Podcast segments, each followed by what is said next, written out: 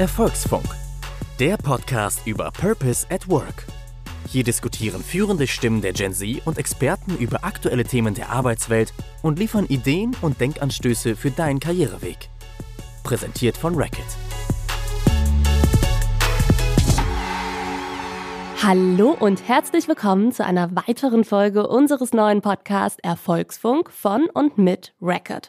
Mein Name ist Ronja Ebeling, ich bin Autorin und Unternehmensberaterin und in meiner Arbeit beschäftige ich mich in erster Linie mit meiner eigenen Generation auf dem Arbeitsmarkt, also der Generation Z. Und genau zu diesem Thema diskutiere ich in diesem Podcast auch mit spannenden Gästen.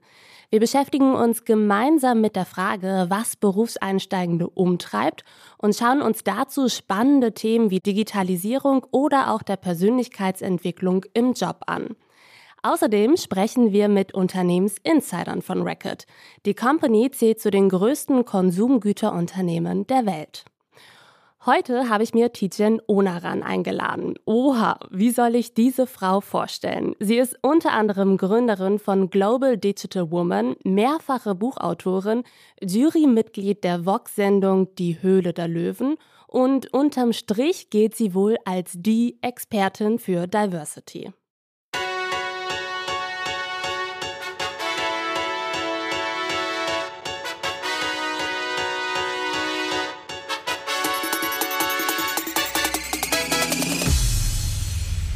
Hallo, liebe Tijen, schön, dass du heute bei mir bist. Ich freue mich sehr. Was für eine tolle Intro. D Dankeschön.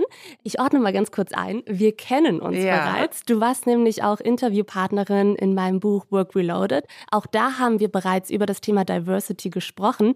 Lass uns hier aber mal bei Null anfangen. Welche Dimensionen von Diversity gibt es überhaupt? Es gibt tatsächlich sehr viele und ich will mal so zwei, drei rausgreifen, die wir in unserer Arbeit mit Unternehmen sehen, die tatsächlich am meistgefragtesten sind. Ich glaube, wo wir in Deutschland am meisten diskutieren, ist ja das Thema Geschlechtervielfalt, mhm. also mehr Frauen in Führungspositionen, mehr Gründerinnen, mehr Investorinnen, aber eben auch zum Beispiel mehr Frauen in der Tech-Industrie. Also das ist die Dimension Geschlecht. Eine meiner absoluten Lieblingsdimensionen von Diversität ist die soziale Herkunft. Auf der einen Seite natürlich auch aus einer eigenen Erfahrung heraus, wie es ist, die Erste in der Familie zu sein. Bei mir ganz konkret die Erste, die gegründet hat. Bei anderen vielleicht die Ersten, die studiert haben oder eben aufgestiegen sind. Das bedeutet, wenn man beispielsweise aus einem Elternhaus kommt, was einen anderen akademischen Background hat oder überhaupt einen anderen Bildungsbackground hat und wenn man dann eben selber studiert hat, das ist die soziale Herkunft. Also die geht sehr auf die Sozialisation, auch auf ein Wertegerüst. Und dann gibt's auch noch eine Dimension, die wir häufig im öffentlichen Diskurs in der deutschen Wirtschaft ausblenden, ist nämlich das Thema Generationenvielfalt. Das ist ja auch dein Thema, was ich ganz großartig finde, wie wir es eben schaffen, in der Wirtschaft die verschiedenen Generationen wieder zusammenzubringen. Und das ist etwas, wo wir auch in der Beratung sehen, was gerade von Mittelständlern oder auch Konzernen sehr stark ja auch eingefordert wird weil wir eben sehen, dass es viele gewachsene, viele tradierte Organisationen gibt, wo eben auch verschiedenste Generationen und damit eben auch Wertesysteme, Erfahrungen aufeinanderprallen. Das sind so drei Dimensionen, die ich persönlich wahnsinnig spannend finde, die anderen natürlich auch, wie sexuelle Orientierung und, und, und. Aber diese drei, die ich genannt habe, die werden in der Beratungspraxis häufig eingefordert. Es ist jetzt das erste Mal, dass wirklich in dieser Form vier Generationen miteinander auf dem Arbeitsmarkt unterwegs ja. sind. Das birgt viele Chancen, aber eben auch ein paar Herausforderungen, weil wir natürlich extrem diverse Meinungen und Ansichten ja. mit in den Job bringen. Dein Motto ist ja, Diversität ist kein Trend, sondern der Grundstein für den Erfolg eines Unternehmens. Warum ist Diversität auf Unternehmensebene so wichtig und nicht nur nice to have? Also ich glaube, was wir derzeit in der, im öffentlichen Diskurs beobachten können, ist ja so ein Clash von verschiedenen Emotionen. Ne? Das hast du beim Thema Diversität, aber auch sehr stark beim Thema Nachhaltigkeit. Wir haben auf der einen Seite die Bubble, in der wir, glaube ich, wir beide auch sehr stark unterwegs sind, von Menschen, die sehr selbstverständlich mit dem Thema Vielfalt aufgewachsen sind, weil wir eben im Diskurs sind, in den sozialen Medien. Unser Umfeld ist meistens eben auch schon divers. Das heißt, für uns ist es gar nicht geht es überhaupt um Diversität, sondern wie können wir aktiv Vielfalt gestalten. Auf der anderen Seite haben wir viele Menschen, auch hier in Deutschland, die irgendwie Fragezeichen haben, was das Thema Vielfalt betrifft. Das fängt schon mit verschiedenen Anglizismen an, mit verschiedenen ja, Begriffsbezeichnungen in puncto Vielfalt und die einfach sagen, ich fühle mich irgendwie abgehängt, ich weiß gar nicht mehr so richtig, wo ich einsteigen soll. Und das ist sozusagen die Emotion, in der wir uns befinden. Und das versuche ich immer so ein bisschen wegzunehmen, also die Debatte eher in meiner Beratungspraxis zu versachlichen, weil ich einfach merke, dass die Emotionen durchaus mal helfen können, eine Tür zu öffnen. Aber wenn wir wirklich Vielfalt bewirken wollen daran arbeiten wollen, dann müssen wir es entemotionalisieren. Und da müssen wir eben aufzeigen, welchen Mehrwert Vielfalt für die Organisation bringt, aber auch für jeden und jede Einzelne. Und wenn mal jeder ein bisschen drüber nachdenkt und schaut, in was für einem Umfeld man ist, dann wird man feststellen, es ist zwar toll, wenn jetzt in meinem Umfeld alle Tijen heißen und genauso aussehen wie ich und genauso ticken, dann ist es wahnsinnig einfach, aber macht es mich klüger, schlauer, besser? Nein, es macht mich besser, wenn es in meinem Umfeld einen Thomas gibt, Ronjas, Eileens, Aisches, wie auch immer. Also wenn es möglichst divers ist. Und das sehen wir auch in Studien, in Statistiken, dass diverse Teams besser performen als nicht diverse Teams. Das kann man auch an Umsatzzahlen messen. Ja, da kommt bei mir natürlich auch das Unternehmerische durch. Also es ist nicht nur der gesellschaftspolitische Ansatz, den wir verfolgen sollten, sondern auch der ökonomische. Und damit kommen wir in der Beratungspraxis bei Unternehmen vor allem sehr weit. Hm, ja, das ist ein total spannender Punkt. Ich möchte heute mit dir einen speziellen Blick auf Genderdiversität werfen, aber eben auch das Thema soziale Herkunft besprechen. Fangen wir mal mit der Genderdiversität an. Du hast eben schon ein paar Studien herangezogen. Es ist ja so, dass Unternehmen mit einer hohen Genderdiversität eine um 25 und damit signifikant größere Wahrscheinlichkeit haben, überdurchschnittlich profitabel zu sein. Aber wie groß ist der Gender Gap in deutschen Unternehmen aktuell? Der ist schon ziemlich groß. Ich will noch einmal ganz kurz auf die Zahl eingehen, die du gerade genannt hast. Diese Zahl schwirrt ja schon seit einiger Zeit rum, auch in verschiedenen Studien zu lesen große Beratungsunternehmen machen regelmäßig Studien dazu. Genau, vielleicht ganz kurz zur Einordnung. Also das sind zentrale Ergebnisse der Studie Diversity Wins, How Inclusion Matters von McKinsey. Ne? Genau. Ne? Da gibt es jedes Jahr so ein Refresh und die Zahlen zeigen immer wieder ein und denselben Kausalzusammenhang. Meine Erfahrung ist, wenn ich mit CEOs spreche, dann sagen die immer, Frau Uneran, das ist ja schön und gut mit diesen Zahlen, aber wenn das wirklich so wäre, warum ist dann nicht jedes Unternehmen schon längst divers? Mhm. Und die Frage kann ich ganz einfach beantworten. Das liegt einfach daran, weil der Glaube an diesen Zusammenhang nicht wirklich da ist in den Unternehmen. Also ich bin ja selber Unternehmerin und ich gehe natürlich auch danach, okay, was bringt meinem Unternehmen auch höchstmöglichste Rendite? Neben dem, dass ich sage, ich will eine gute Kultur haben, will ich ja auch irgendwie meine Arbeitsplätze finanzieren können. Und die CEOs denken natürlich auch so. Und ich glaube, wenn sie wirklich der festen Überzeugung wären, dass mehr Frauen in Führungspositionen auch einen ökonomischen Faktor haben, dann würden sie es auch verändern. Sie sind aber nicht der festen Überzeugung, sondern sie stellen meistens eher das ein, was ihnen besonders ähnlich ist. Und das bezeichnet man als sogenanntes Thomas-Prinzip. Es gibt mehr Thomas in deutschen Vorständen, als dass es Frauen gibt. Und Thomas stellt Thomas ein. ist immer bitter, wenn ich das sage, weil ich danach immer ganz viel Fanpost von Thomasen bekomme. Also, Thomas, ihr seid es nicht alle. Genau. Gibt auch den Christian. Ja. So ist nicht. So, und das ist sozusagen das eine. Und wie sieht's aus? Es ist tatsächlich so, dass die Quote ganz viel gemacht hat. Das sehen wir. Es gibt die mittlerweile genau die Frauenquote. Es gibt mehr Frauen in Vorständen, vor allem auch mehr Frauen in Aufsichtsräten, was auch sehr spannend ist weil die Aufsichtsräte natürlich auch eine unglaubliche Macht haben. Also es verändert sich durchaus auch was, auch übrigens in der Startup-Szene. Wir liegen jetzt bei rund 20 Prozent Anteil von Gründerinnen. Also es geht halt auch einfach, ja, es ist, es geht hoch, aber es ist auch einfach mal noch so krass wenig, 20 zu 80. Ja, es ist wirklich, genau, und das ist der Punkt. Und ich glaube, du merkst schon, ich bin jetzt schon eine Weile in dem Thema, deswegen freue ich mich auch schon über die 20 Prozent. Mhm. Aber du hast natürlich recht, es reicht noch lange nicht. Nichtsdestotrotz glaube ich, dass wir gerade in einem Momentum sind, auch für Frauen, die Bock darauf haben, aufzusteigen, in Unternehmen an die Spitze zu kommen. Das ist jetzt das Momentum der Frau. Und das sollten wir aktiv nutzen als Frauen selbst. A, uns gegenseitig unterstützen. B, den Platz am Tisch für eine andere Frau auch frei halten und auch andere Frauen wirklich vorschlagen. Aber mein Appell gilt vor allem auch an die männlichen Führungskräfte und an die CEOs. Das ist nicht nur eine Aufgabe, die wir Frauen tun sollten, sondern die Männer können sich auch mal ein bisschen bewegen, weil sie sind am Ende Teil der Lösung aber manchmal eben auch Teil des Problems. Ja, total. Ich persönlich denke, dass wir den Fachkräftemangel in dieser Hinsicht tatsächlich auch als etwas Positives sehen können. Ja. Der Fachkräftemangel wird ja meistens als etwas Negatives bezeichnet, aber ich glaube, darin steckt auch eine ganz, ganz große Chance für mehr Diversität und mehr Inklusion, auch wenn wir zum Beispiel über Menschen mit Behinderungen sprechen, dass es vielleicht auch eine Chance sein kann, jetzt mehr Menschen vom zweiten Arbeitsmarkt endlich mal in den ersten Arbeitsmarkt zu holen und sie wirklich auch als ganze Teammitglieder endlich ins Team zu holen tatsächlich, ja. ne? Ja, und da sprichst du einen richtig guten Punkt an. Ähm, ich habe ja tatsächlich in einer der Folgen von Höhle der Löwen einen großen Deal gemacht mit Free Mom. Das ist eine Plattform, eine Recruiting-Plattform für Mamas, auch von zwei Gründerinnen natürlich. Mein Herz schlägt ja für Gründerinnen. Also wir sehen auch in Statistiken, dass der Markt, was Männer betrifft, leergefegt ist. Also wir haben fast Vollbeschäftigung bei Männern.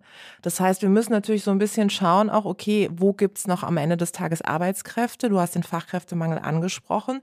Und ich finde, wir sollten alle gemeinsam schauen, dass die Mamas in unserem Land, natürlich auch die Väter, aber jetzt spreche ich ganz besonders über die Mütter, dass die die Möglichkeit haben, zurück in den Job zu kommen wenn sie es möchten. Und deswegen habe ich tatsächlich auch ähm, bei Hülle der Löwen eben in Free Mom investiert, weil es eben eine Plattform ist, die Mamas als Freelancerin sozusagen vermittelt.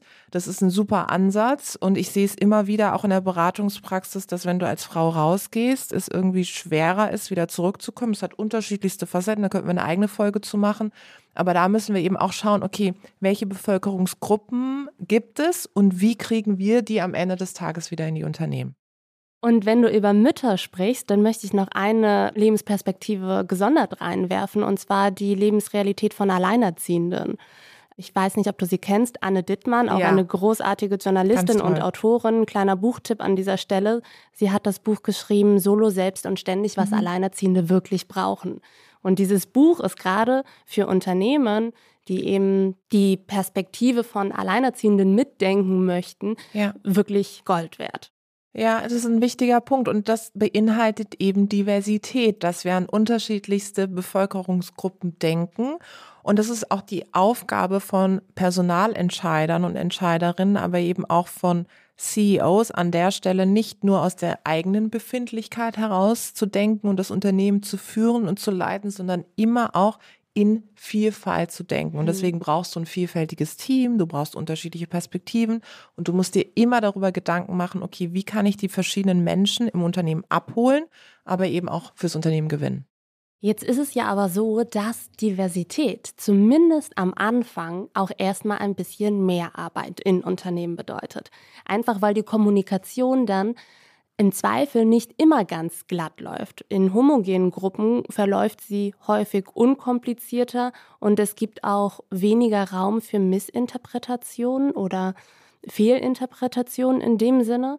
Wenn zum Beispiel Männer nur mit Männern in einer Männerrunde kommunizieren, dann nehmen sie das Gesagte oder das Verhalten einfach nochmal anders wahr als einige Frauen, die dann zum Beispiel auch in dieser Runde sind. Und genauso bewegen wir uns in Frauenrunden deutlich einfacher in unserer Kommunikation. Auch da gibt es weniger Raum für Fehlinterpretationen. Aber das ist ja nicht die Lösung. Was würdest du Unternehmen an dieser Stelle raten, gerade in dieser Anfangsphase von diversen Teamzusammensetzungen, nicht direkt wieder aufzugeben, weil deutlich wird, oh Gott, jetzt dauern vielleicht manche Meetings oder manche Diskussionen ein bisschen länger, weil eben unterschiedliche Meinungen reinkommen. Ja, es ist ganz spannend, was du fragst und ich muss da gerade an unterschiedlichste Erfahrungen denken, die ich selber auch gemacht habe. Also auf der einen Seite, was ich selbst erlebt habe, aber was ich auch in der Beratung sehe. Zum Beispiel Hülle der Löwen. Ja, wir drehen ja so eine Staffel und in unterschiedlichsten Konstellationen. Wir sind mehrere Löwen und Löwinnen. Und äh, manchmal ist es so, dass ich eben in einer Runde war, wo tatsächlich nur Löwen waren, also meine männlichen Investoren. Und manchmal waren wir eine ganz gemischte Runde. Natürlich ist der Diskurs ein anderer, wenn neben mir eben auch eine Jana Ensthaler sitzt oder eine Dagmar Wörl oder ich eben in einer rein männlichen Konstellation unterwegs bin. Ja, so das hat viel auch mit Gruppendynamik zu tun. Und ich glaube, egal für welches Geschlecht, ist es immer besser, wenn es möglichst divers ist. Es ist auch anstrengend, weil klar, in dem Moment, wo ich nicht mit der Kopie meiner selbst am Tisch sitze, sondern mit unterschiedlichsten Persönlichkeiten, wird es anstrengend, aber hier auch nochmal die individuelle Perspektive. Es macht mich besser. Es macht mich schlauer, es macht mich kreativer, es macht mich innovativer. Und deswegen sehe ich immer wieder in den Unternehmen, in denen der Vorstand wirklich total undivers ist, ja, wo keine Vielfalt vorherrscht, dass die eben auch nicht so erfolgreich in ihren Ergebnissen sind, in ihrer Kreativität, in der Innovation ihrer Produkte und Projekte. Und das ist das, was ich Unternehmen immer wieder mitgebe, egal auf welcher Ebene, dass jede Führungskraft, jedes Teammitglied immer dann, wenn es an einem Tisch sitzt, wo man denkt, hm, da sitzt jetzt irgendwie nur ein Geschlecht, eine Nationalität, eine Generation, dass man dann sagt, warum ist das eigentlich so? Und können wir uns hier nicht unterschiedliche Perspektiven dazu holen? Ein letzter Punkt. Es erfordert schon auch ganz viel, sagen wir mal, weniger Befindlichkeit und Eitelkeit, das auch zuzulassen, weil ich komme ja ursprünglich aus der Politik den größten Fehler, den meines Erachtens Politiker und Politikerinnen, aber auch Führungskräfte in der Wirtschaft machen, ist, dass sie sich eben mit ihresgleichen umgeben, weil sie sagen, es ist einfacher. Es sind dann meistens vielleicht Menschen, die eher Ja sagen, als dass sie mal Nein sagen. Und daher kann ich immer nur appellieren, dass Top-Führungskräfte generell, aber jeder und jeder sich eher mit Leuten zusammensetzt, die einfach mal sagen, ganz ehrlich, was du da erzählst, ist absoluter Quatsch. Lass uns doch mal über was anderes nachdenken. Das ist ein total spannender Punkt. Es ist dieses Phänomen, dass Führungskräfte so ein bisschen den eigenen Lookalike ja. fördern, dieses Mini-Me ja. und dann sagen, ach, die Lisa wieder, an deiner Uni habe ich auch studiert ja, genau. oder ich komme auch aus demselben Bundesland wie du. Und dann hat man direkt die erste Gemeinsamkeit und damit die erste Connection.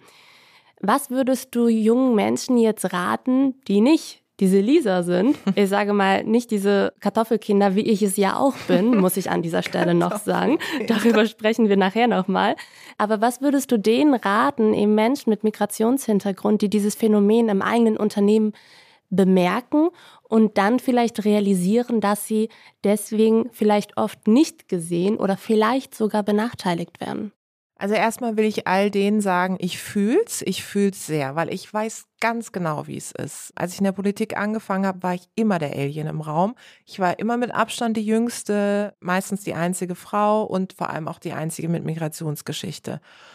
Am Anfang denkt man vielleicht so, hey, ist voll cool irgendwie, ich bin was Besonderes, USP und so und alle anderen sehen irgendwie gleich aus und ich bin anders, aber irgendwann nervt es dich und je höher du kommst und je weiter du machst, suchst du natürlich auch nach einer Gruppenidentität. Du suchst nach Menschen, mit denen du dich zusammentun kannst. Und wenn da halt niemand ist, der vielleicht auch eine ähnliche Sozialisation hat oder auch ein ähnliches Wertesystem, ähnlich, sag ich mal, groß geworden ist, dann fühlst du dich eben alleine. Und deswegen kann ich in Punkt Nummer eins sagen, ich fühle das total, was aber nicht heißt, dass man sich zurückziehen sollte. Also bei mir ist dann eher der Effekt ein, eingetreten, dass ich gedacht habe, okay, jetzt erst recht. Offensichtlich bin ich hier die Erste, aber ich will nicht die Letzte sein. Also mein Antrieb war und ist es bis heute, wenn ich den Platz am Tisch habe, dass nicht nur ich den habe, sondern dass andere, die vielleicht einen ähnlichen Background haben, diesen Platz am Tisch auch bekommen. Und ich rate all den Menschen, auch vor allem all den Menschen mit Migrationsgeschichte, dass sie sich Verbündete suchen. Das müssen nicht nur Menschen sein, die dann auch Tijen heißen, sondern es können auch Kartoffeln sein, wie du es gesagt hast, ja. Können auch andere Menschen sein. Also es braucht Mentoren, Mentorinnen, aktiv auf Leute hinzugehen und sie fragen, willst du mein Mentor, meine Mentorin sein, ja? Wer nicht fragt, hat schon ein Nein kassiert. Das ist einfach so. Wenn du nicht fragst, ist es ein Nein. Und deswegen ist es so wichtig, rauszutreten aus der Komfortzone, rauszukommen und zu sagen, okay, jetzt habe ich irgendwie genügend gejammert. Offensichtlich bin ich die Einzige hier, aber so, was kann ich tun? Was kann ich verändern? Mit wem kann ich mich zusammentun? Und heute, das vielleicht noch als letzter Punkt, weißt du, heute, du weißt es ja besser als ich, auf Social Media ist das wirklich einfacher denn je. Du kannst Leute erstmal beobachten. Du kannst erstmal herausfinden, okay, was treibt die an? Wo kann ich connecten? Ähm, du kannst schauen, dass du denen eine Nachricht schreibst. Du musst nicht mehr auf jede x-te Veranstaltung gehen und denken, oh mein Gott, ich muss jetzt irgendwie Smalltalk mit Menschen führen, wo ich überhaupt keinen Connect habe. Das heißt, auch Social Media dazu zu nutzen, nicht nur irgendwie tolle Essensbilder und Hundebilder zu teilen. Nix ich gegen weiß, Hundebilder. Wovon ich spreche, Hundebilder, genau, ich habe ja zwei aber sondern auch das zu nutzen, um eben auf Menschen zuzugehen, wo man sagt, es könnte doch jemand sein, der für mich oder die für mich eine tolle Sparingspartnerin ist. Es ist ja tatsächlich so, laut IAB brauchen wir eine jährliche Zuwanderung von 400.000 Menschen im Jahr, um den demografischen Wandel auf dem Arbeitsmarkt zumindest nur ein bisschen abzufedern. Und wir müssen dafür sorgen, dass sie bleiben. Das bedeutet, wir müssen ihnen ermöglichen, in Deutschland nicht nur zu arbeiten, sondern wirklich gleichberechtigt Karriere zu machen. Was brauchen Sie dafür und was forderst du von Unternehmen? Ich glaube erstmal, dass wir eine Stimmung brauchen in Deutschland, wo wir sagen, dass äh, Zuwanderung eine gute Geschichte ist und dass wir immer schon ein Land der Zuwanderung waren. Deswegen sagst du zum Beispiel auch Migrationsvordergrund und ja, nicht genau, Hintergrund, damit genau. das sagst auch jemand wie Dunja mhm. Hayali übrigens, die ich ganz toll finde, Coole weil Frau, ich ja. finde, dass äh, Migrationshintergrund immer sowas von Verstecken hat, mhm. ja, sondern es geht ja darum, dass Menschen wie ich, aber auch andere, ähm, deren Eltern hier eingewandert sind, die wollten ja irgendwie ein neues, ein anderes Leben haben und das sehen wir auch derzeit bei denen, die eben zuwandern, dass die ein neues, ein anderes Leben haben wollen. Und grundsätzlich finde ich, sollte man erstmal sagen, hey, wenn du hier ein neues Leben haben möchtest, das sind die Rahmenbedingungen. Das gehört dazu, so läuft es bei uns und das ist auch ein Setting, das du von uns bekommst. Und gerade für Unternehmen, die dann eben mit verschiedenen Nationalitäten arbeiten, ist es total wichtig, diese Awareness bei allen anderen auch zu schaffen, bei allen Mitarbeitenden, weil auch das muss man natürlich sagen. Wenn du in Deutschland groß geworden bist und nichts anderes als Deutschland gesehen hast, natürlich ist das, was dazukommt, was anders ist, erstmal irgendwie fremd. Du weißt nicht ganz genau, wie du damit umgehen sollst. Weißt du, für uns ist das normal, weil wir auch mal im Ausland waren, weil wir einen diversen Freundeskreis und Freundinnenkreis haben und, und, und. Aber es gibt eben Menschen, die vielleicht noch nie im Ausland waren und das nicht wissen und die dann vielleicht erstmal seltsame Fragen stellen, ja, so, wo kommst du eigentlich her und so weiter. Und dann kann ich das natürlich verurteilen oder ich kann sagen, als Unternehmen, als Unternehmenskultur, als Organisation, als Personalabteilung, ich nehme mich dessen an. Ich schaffe Räume des Diskurses Workshops. Ich mache verschiedene Workshops zum Thema auch unbewusste oder bewusste Vorurteile. Ich nehme die Menschen an die Hand und ich gebe denen etwas mit, wo sie sehen, so läuft das ab, wenn ich mit verschiedenen Nationalitäten arbeite. Und mein Appell an Unternehmen, gerade in puncto Zusammenarbeit von Kulturen ist, die Menschen nicht alleine zu lassen. Da braucht es meines Erachtens eigentlich mehr Führung als weniger. Es braucht ein Set, wo man sagt, so läuft das jetzt ab und du hast die Möglichkeit, eben auf das Gegenüber zuzugehen. Das sind Fragen, die helfen. Das ist vielleicht die Kultur, die bringe ich dir näher. So ist die Mentalität deines Gegenübers. Also es braucht mehr Kommunikation als weniger. Und auch gewisse Rituale, die über einen langen Zeitraum in einem Unternehmen etabliert waren, vielleicht einfach mal zu hinterfragen. Total. Wie muss ich vielleicht auch das monatliche Grillfest verändern, wenn da eben auch unterschiedliche Menschen ja. hinkommen, die vielleicht kein Schweinefleisch essen. Zum also Beispiel. werden die zum Beispiel mitgedacht. Ja, zum ne? Beispiel. Und je diverser Kein es, Alkohol trinken, das ja, ist auch so ein Ding. Ja, je diverser es wird, desto komplizierter wird es. Das mhm. muss man einfach sagen. Weil am Ende des Tages, wir haben ja schon darüber gesprochen, Diversität hat verschiedene Dimensionen. Und du wirst es nicht irgendwie immer allen recht machen können. Weißt du, ich sehe es in der Beratungspraxis, äh, wir kümmern uns dann um das Thema mehr Frauen in Führungspositionen und dann sagen Menschen, die in anderer Nationalität sind, was ist denn mit uns? Dann kümmerst du dich um die Generation, dann sagen Menschen, die die Ersten in der Familie sind, was ist denn mit sozialer Herkunft? Also es ist immer so ein Sammelsurium aus, man versucht es irgendwie allen recht zu machen, aber scheitert kläglich daran. Und deswegen sage ich Unternehmen immer daran, setzt erstmal Fokusthemen. Also wenn ihr euch mit dem Thema Geschlechtervielfalt schon mal beschäftigt, ist schon mal ein Schritt gemacht. Das ist ja schon mal toll, ja. Und dann geht sozusagen weiter und dann Räume des Diskurses zu schaffen und eben es hinzubekommen, dass man auch mal gemeinsam lacht. Also wir haben in einem Unternehmen eine sogenannte Fuck-Up-Night auf die Beine gestellt. Das kennt man aus der Startup-Szene, wo normalerweise Gründer und Gründerinnen über Scheitern sozusagen sprechen. Und warum nicht eine Diversity Fuck-Up Night auf die Beine stellen, wo man irgendwie über sein größtes Fuck-Up im Bereich Diversity spricht und sagt, ey, weißt du, ich habe mal so eine blöde Frage gestellt oder ich habe immer Vorurteil XY im Kopf. Wenn man gemeinsam anfängt darüber zu lachen, und zwar nicht auslachen, sondern miteinander lachen, entsteht eine Leichtigkeit, die eben verschiedensten Menschen hilft, da auch sehr offen aufeinander zuzugehen. Ein Fuck-up seitens von Unternehmen kann es ja auch sein, dass immer dieselben Leute mit einem Diversitätsmerkmal im Team vorgeschoben werden, mhm. so als mhm. Aushängeschild. Das ist unsere Tijen und Tijen ist bei jeder Kampagne dabei, in jedem Instagram-Video zu sehen. Und äh, Tijen erzählt immer über ihren Migrationsvordergrund. Mhm. So. Und dann fühlen sich vielleicht manche Leute ab einem gewissen Punkt auch so ein bisschen ausgenutzt, mhm. ist jetzt vielleicht das falsche Wort, aber Instrumentalisiert ist auch ein bisschen zu heftig, aber ja, so, so. Ne, in die Richtung mhm. geht es schon. Was würdest du den jungen Menschen raten, die das feststellen, sei es jetzt als Frau in einer männerdominierten Branche oder eben auch aus anderen Gründen, also mit anderen Diversitätsmerkmalen? Wie sollte man damit umgehen? Sollte man einfach sagen, kein Bock mehr auf eure Instagram-Videos? Das, das könnte dann vielleicht ja auch ja. zu Diskussionen führen. Ja, offen ansprechen. Mhm. Also Guck mal, ich äh, beobachte so zwei Modelle. Es gibt Menschen, die ihre persönliche Geschichte und Sozialisation auch zur Geschichte an sich machen. Menschen, die sich dann aktiv im Job dafür einsetzen. Und es gibt Menschen, die sagen, nö, möchte ich nicht. Ich habe eine ganz tolle Freundin, eine ganz tolle schwarze Managerin als Freundin und die ist in einem großen Konzern und die hat sehr lange das Schwarzsein an sich nie zum Thema gemacht. Aber es wurde immer zum Thema gemacht. Also sie war genau die Person, von der du gerade sprichst.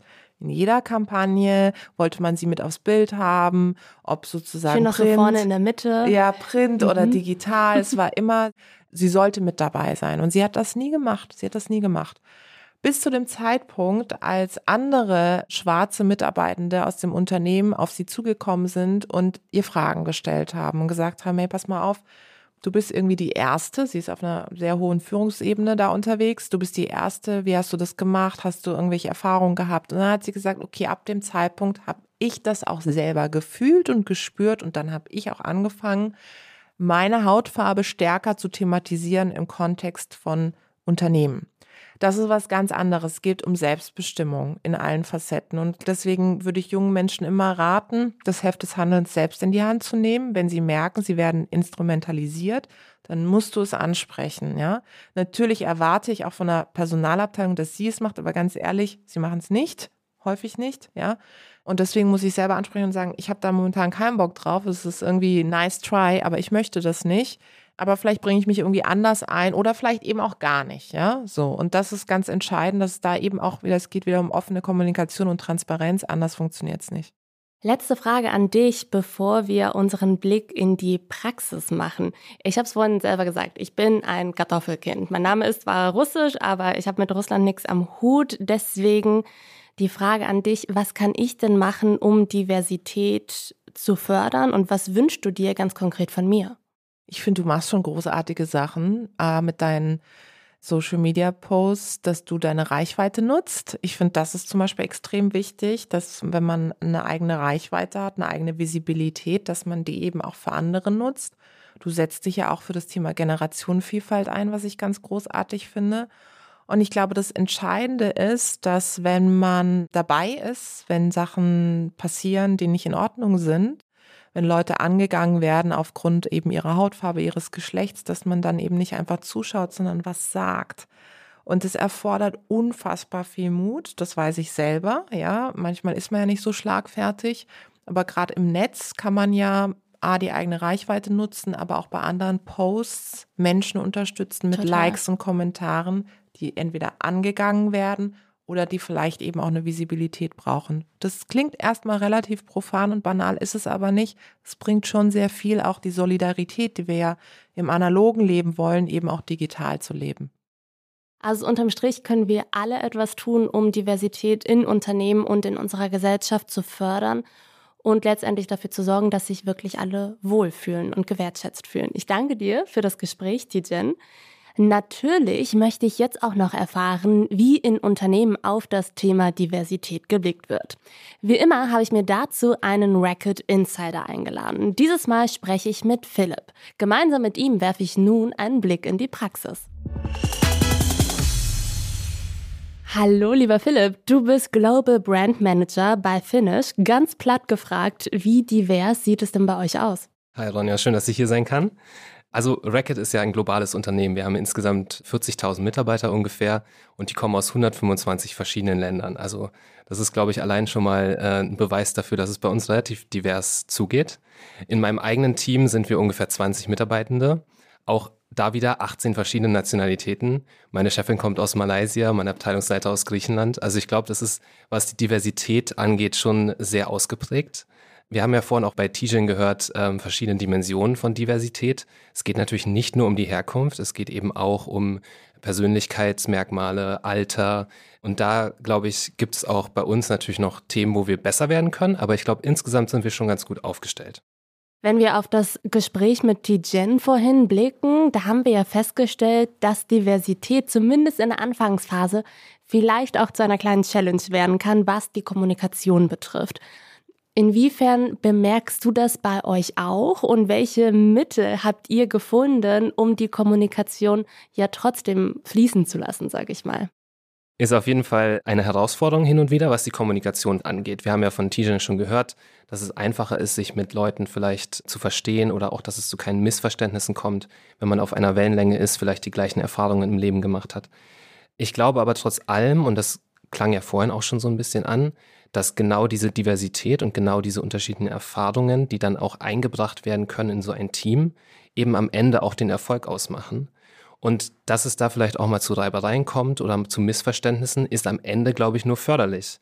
Weil ich glaube, es gibt nichts Schlimmeres, als wenn man in einem einfältigen Team sitzt und alle Ja sagen und die Entscheidungen auch nicht mehr hinterfragt werden.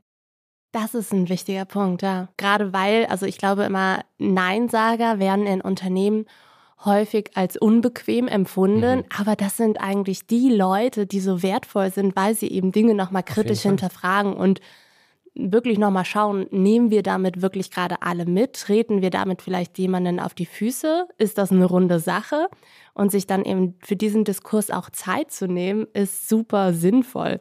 Wie ist es denn bei euch? Habt ihr schon mal ein ganz konkretes Thema auf dem Tisch liegen gehabt und gemerkt, okay, an dieser Stelle ist es jetzt gerade wirklich sinnvoll, dass wir ein diverses Team sind. Wir haben vorhin gesagt, diverse Teams sind erfolgreicher. Klar, also ein ganz konkretes Beispiel, an dem ich arbeite. Wir haben ein Verpackungsprojekt, äh, da geht es um mehr Nachhaltigkeit in der Verpackung. Super viele Fallstricke, sehr komplexes Projekt mit vielen Themen, die man beachten muss. Und da ist es total entscheidend aus meiner Sicht, dass in diesem Projektteam eben ganz unterschiedliche, diverse Menschen auch sitzen. Und zwar aus unterschiedlichen Gründen. Das eine, was wir schon angesprochen haben, die Herkunft. Ganz banal, weil es zum Beispiel in unterschiedlichsten Ländern unterschiedliche Vorgaben gibt, was Recycling angeht. Also da hilft es natürlich schon mal, wenn man Kollegen aus diesen Ländern hat, die dann einfach einem äh, helfen können, das, das besser zu verstehen. Aber es geht eben und zwar auch. schon im ersten Schritt. schon im ersten Schritt, mhm. genau, du sagst es, dass wir gar nicht erst sozusagen den Fehler machen, etwas auf den Markt zu bringen, wo wir dann am Ende merken, äh, das funktioniert vielleicht gar nicht. Aber es geht natürlich darüber hinaus. Es geht eben auch um die Art und Weise, wie die Projekte umgesetzt werden, um den Prozess an sich.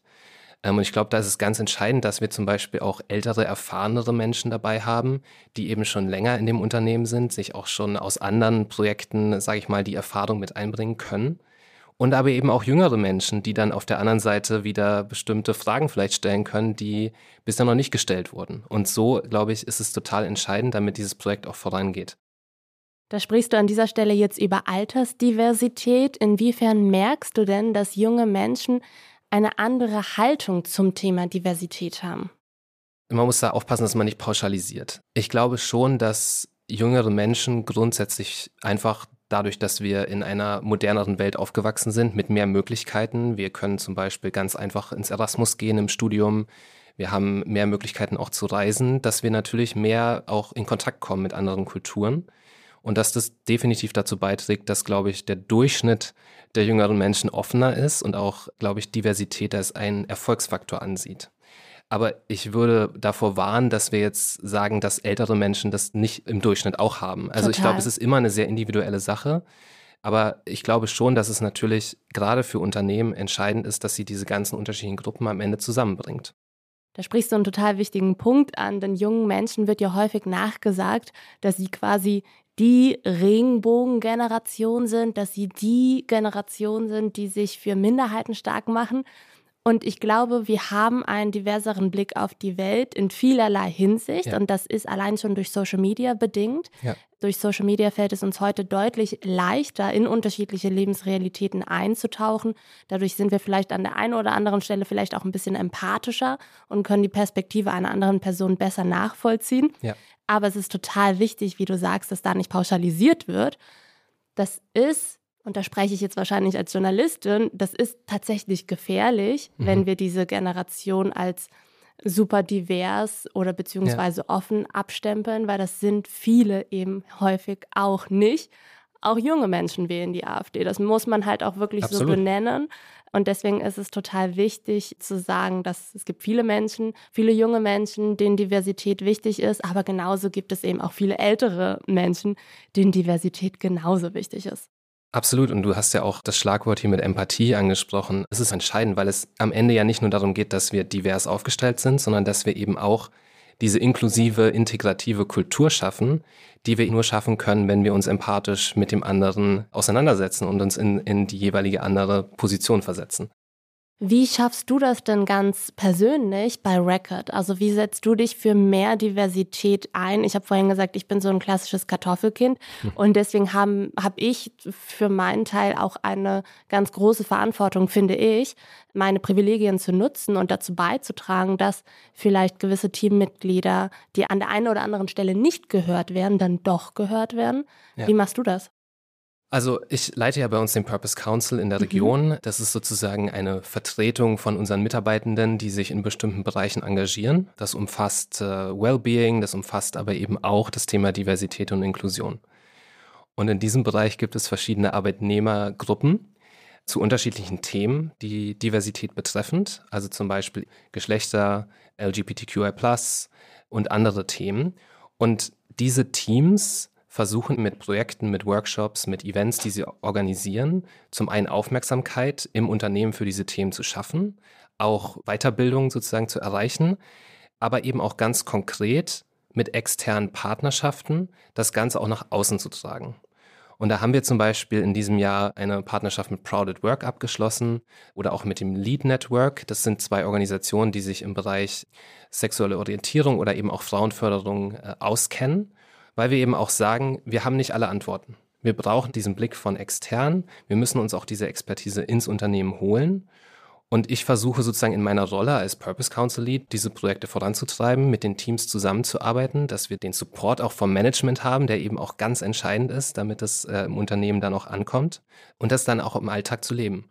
Das Thema Verbündete, was jetzt gerade auch schon so ein bisschen anklang, ist, glaube ich, ganz wichtig, weil wir alle natürlich eine Verantwortung auch haben.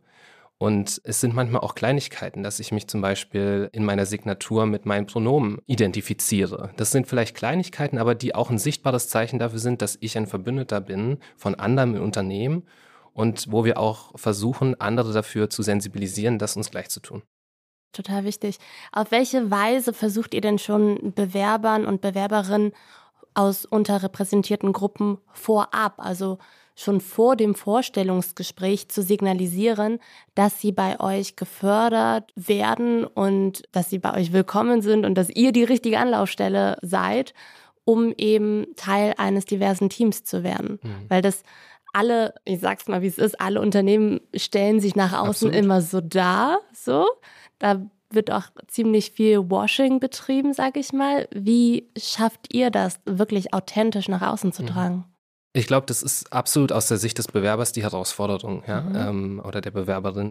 Wie erkenne ich genau diesen Unterschied, wie du sagst? Was ist sozusagen einfach nur, ich folge einem Trend das Unternehmen und ich brauche halt das Ziel, dass ich geschlechtergerecht irgendwie aufgestellt sein möchte und was ist am Ende wirklich authentisch? Mein Tipp ist immer, ich würde danach schauen, was passiert wirklich von den Mitarbeitenden. Also gibt es Gruppen wie bei uns zum Beispiel diese ERGs nennen wir die, also arbeitnehmergetriebene Gruppen, die sich dem Thema annehmen, weil das einfach authentisch ist. Dann ist es eben nicht nur das globale Ziel, das irgendwo vom Management oben vorgegeben wird, sondern es wird eben wirklich gelebt und es ist auch in der Kultur verankert. Und ich glaube, das ist ganz entscheidend und als Bewerberin, Bewerber kann man das, glaube ich, unter anderem versuchen herauszufinden, vielleicht auf äh, Karrieremessen, indem man ins Gespräch kommt mit den jeweiligen Personalern und dann auch diese kritischen Rückfragen einfach mal stellt.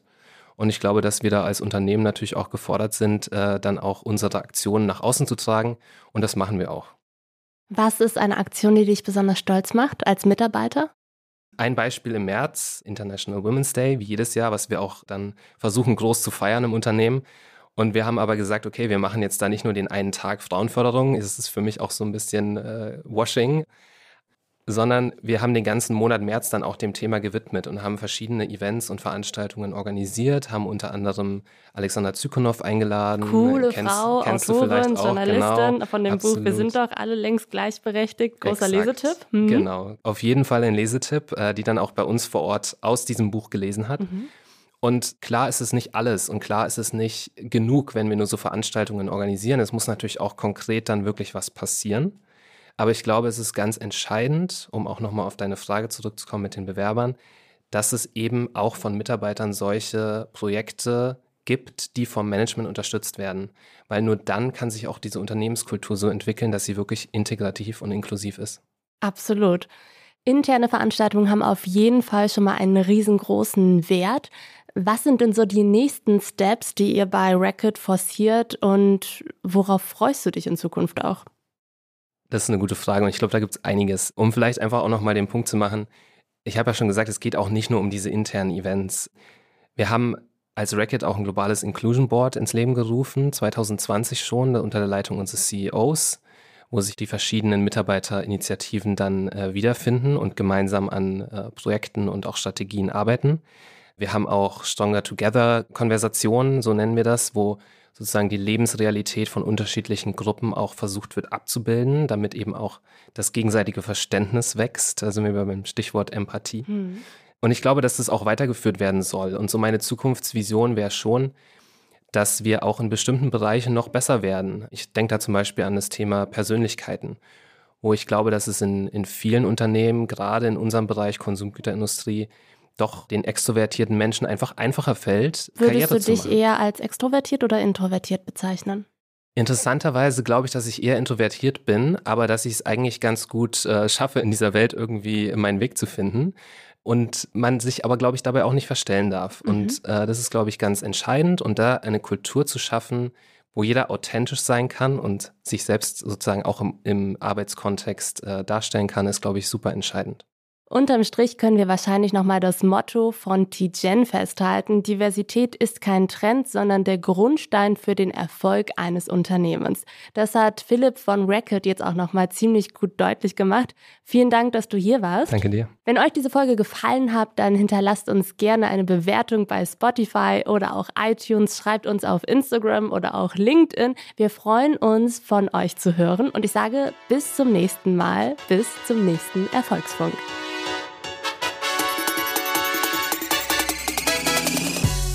Das war Erfolgsfunk, der Podcast über Purpose at Work. Moderiert von Ronja Ebeling, präsentiert von Racket. Produziert von Pool Artists.